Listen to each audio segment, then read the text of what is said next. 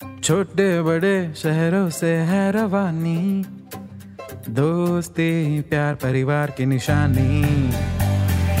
ये नई सी बात, वो पुरानी याद, सुनो तुम भी।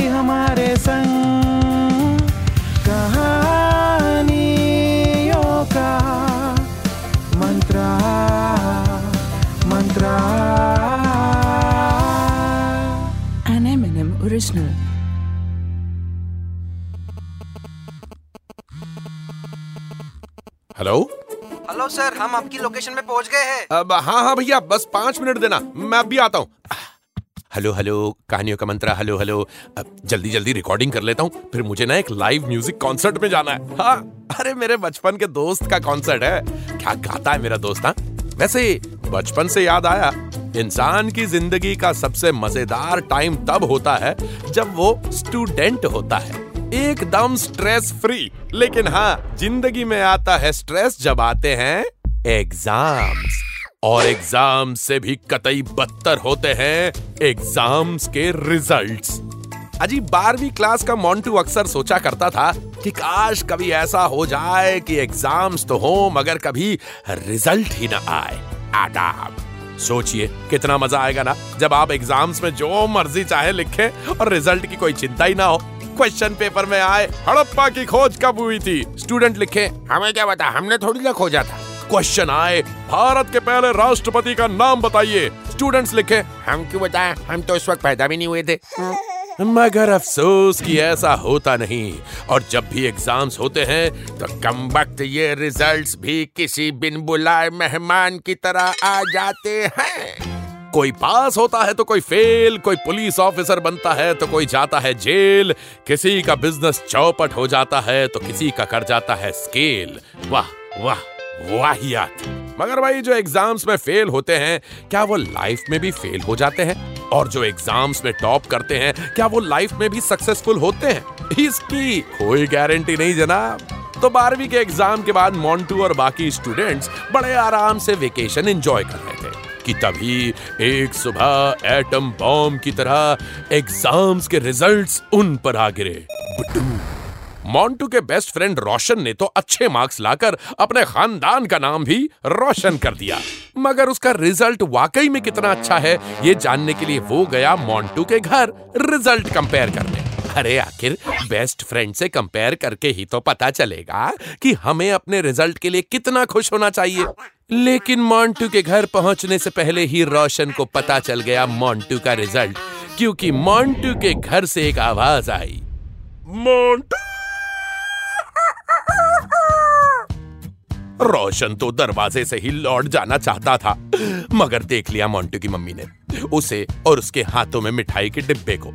हालाँकि वो भी मिठाई खाने के मूड में तो जरा भी नहीं थी, मगर रोशन की खुशी के लिए ले लिया उन्होंने। एक पीस मोन्टू ने भी लिया। लेकिन किसी से भी खाई नहीं गई मिठाई।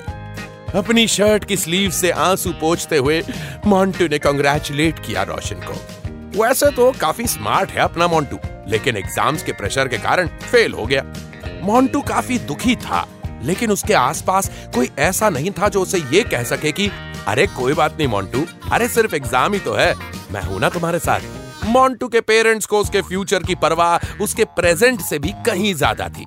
अब ऐसे में रोशन बेचारा करता भी क्या करता? बिना किसी से नज़रें मिलाए अपने घर लौट गया। अगली सुबह वो सोकर उठा ही था कि तभी मोन्टू की मम्मी का फ़ोन आया। बड़े ही परेशान स्वर में उन्होंने पूछा, बेटा मोन्टू तुम्हारे घर आया है क्या? घबराकर रोशन ने कहा, नहीं तो आंटी। रोशन फ़ौरन ही मोन्टू के घर पहुँच गया और सभी मिलकर लगे उसे ढूँढने। उन्होंने मोन्टू के घर पर और फिर पूरी सोसाइटी में चेक किया, मगर कहीं पर भी उसका कोई पता न चला।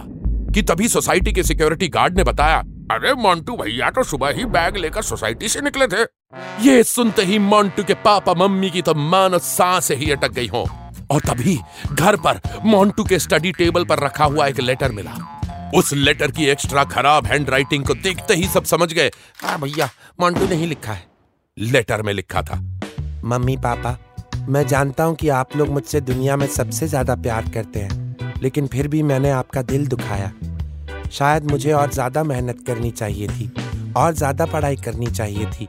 लेकिन यकीन करिए मम्मा, मैंने पूरी कोशिश की थी। मुझे पता है कि मेरे खराब रिज़ल्ट के कारण अब शायद मुझे किसी भी अच्छे कॉलेज में एडमिशन नहीं मिलेगा, और सोसाइटी में आपकी नाक कट जाएगी। अपना ख्याल रखना।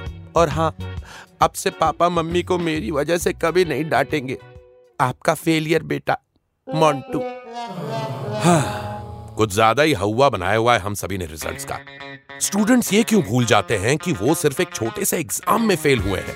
इसका मतलब एक पर्टिकुलर सब्जेक्ट को उन्हें और अच्छे से पढ़ने की ज़रूरत है। किसी एक सब्जेक्ट में फेल होने का ये मतलब नहीं कि वो लाइफ में फेल हो गए हैं। और स्टूडेंट्स के साथ साथ उनके पेरेंट्स भी ये बात नहीं समझते। पर आज जब मोन्टू घर पर नहीं था तो उसके पेरेंट्स को यह याद नहीं आ रहा था कि वो एग्ज़ाम में फेल हो गया। उन्हें सिर्फ़ उसकी खूबियाँ याद आ रही थी।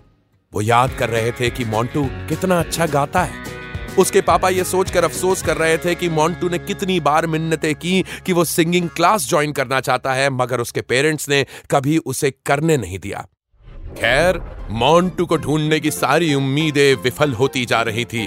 कि तभी अचानक खबर आई कि मोन्टू रेलवे स्टेशन पर पाए गए हैं। जी हाँ भारतीय रेल की विलंब से चलने वाली गाड़ी के कारण कुछ ही घंटों के अंदर मोन्टू के पापा को उनका मोन्टू रेलवे स्टेशन में ट्रेन का इंतज़ार करते हुए पाया गया। लेकिन इस बार पापा ने उसे डांटा नहीं, बल्कि गले से लगा लिया, जो शायद उन्हें पहले ही कर लेना चाहिए था। मोन्टू पर पढ़ाई का प्रेशर डालने के बजाय उनके पेरेंट्स ने उसे वो करने दिया जो वो पूरे दिल से करना चाहता था। उसने सिंगिंग कोर्स ज्वाइन किया। सिंगिंग से उसके दिमाग का स्ट्रेस खत्म हुआ और पढ़ाई में भी मन लगने लगा। और अच्छे मार्क्स से ग्रेजुएशन करने के बाद बन गया अपना मोन्टू एक रॉक स्टार। और आज मैं जिस म्यूज़िक कॉन्सर्ट में जाने वाला हूँ ना उस कॉन्सर्ट का सिंगर अरे अपना मोन्टू ही तो है। हाँ ए, ए, एक सेकेंड। हाँ भैया हाँ ओटीपी लिखो। बस आ रहा हूँ, आ रहा हूँ। एक मिनट एक मिनट। दोस्तों सॉरी अभी निकलना है हाँ? उम्मीद है आपको अपने लाइफ के किसी मोन्टू जैसे दोस्त की याद दिलाने के अपने मिशन में ये कहानी ज़रूर पास हुई होगी। बताइएगा हमें सोशल मीडिया पर। बाकी अगले सप्ताह एक नई कहानी के साथ मिलते हैं, कहानियों का मंत्रा के अगले एपिसोड में। Till then bye bye take care तो कैसी लगी आपको हमारी आज की ये कहानी? ऐसी ही कहानियाँ सुनने के लिए आते रहा करिए एम एन एम टॉकीज पे। ये है कहानियों का मंत्र An M&M original. This show is a work of fiction. Any names, characters, places, and incidents are either products of the creator's imagination or used fictitiously for entertainment purposes only. Any resemblance to actual events or persons, living or dead, is purely coincidental. This show does not intend to defame, malign, slander, or hurt or be disrespectful to any person, nation, state, individual, caste, religion, religious sentiments, beliefs, or feelings of any person. The show does not promote smoking or drinking. Listeners' discretion is advised.